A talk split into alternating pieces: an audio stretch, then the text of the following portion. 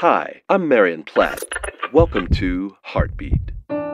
Dissonance is a musical term that indicates a lack of harmony. Cognitive dissonance is having disharmony in our thoughts. This can happen when we experience a contrast between who we think we are and what we do. You think you're a kind person, then you do something unkind.